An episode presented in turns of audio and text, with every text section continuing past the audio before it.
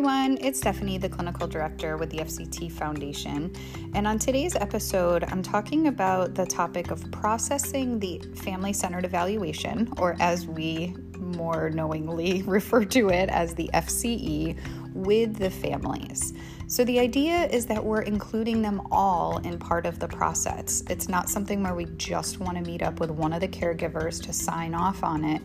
This is a time that's pulling the family together, demonstrating how we're collaborating and partnering with the family, that there's transparency, and that their input and their ultimate approval is what we're after. Because for many of our families, this is the first time that any service provider may be putting on paper this collection of stories that we've gotten from each individual family member and from all of the different joining components to say, here's where you guys are at, and there's a lot to celebrate, and we've identified some things that we're going. There was some direction that we're going, but it's a way for them to see, like, ideally, like that aha moment of, oh my gosh, this all makes sense. And it follows the system of care philosophies of nothing about us without us. And so we demonstrate this by pulling them all together to say, here's what I've put together based on the write-up. And I know that some practitioners have different styles of how they start to put the FCE together. Some do it, section by section and then bring it to the family at the end. Other practitioners may just wait until all of the joining components are completed and do it all at one sitting. But either way, we want to bring that finalized document back to the family and say to them, what are your thoughts? What's your feedback? What are your opinions? Should something be changed? Did we miss anything? Sometimes it's a great place even to just get some clarification, because ultimately the families are the primary audience of this document. They are the ones that it's being written for. They get to keep it. It's something that they can have.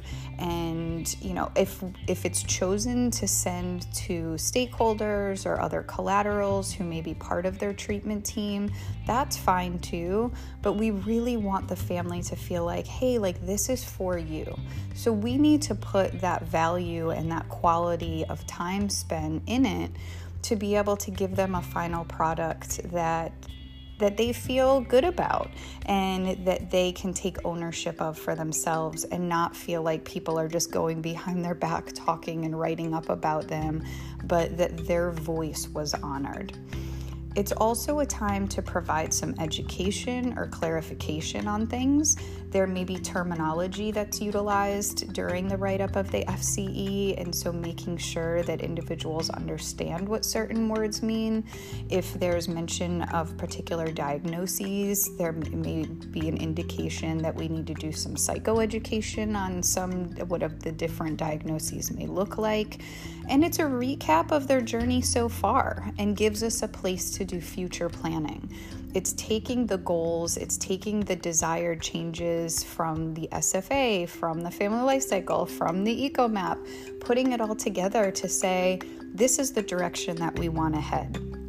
And it could be a good tool to honestly revisit at each of the transitional indicators. Are we meeting the goals that we set out for at the initial writing of the family-centered evaluation? It's setting up our therapeutic theme for treatment. Are we still on track?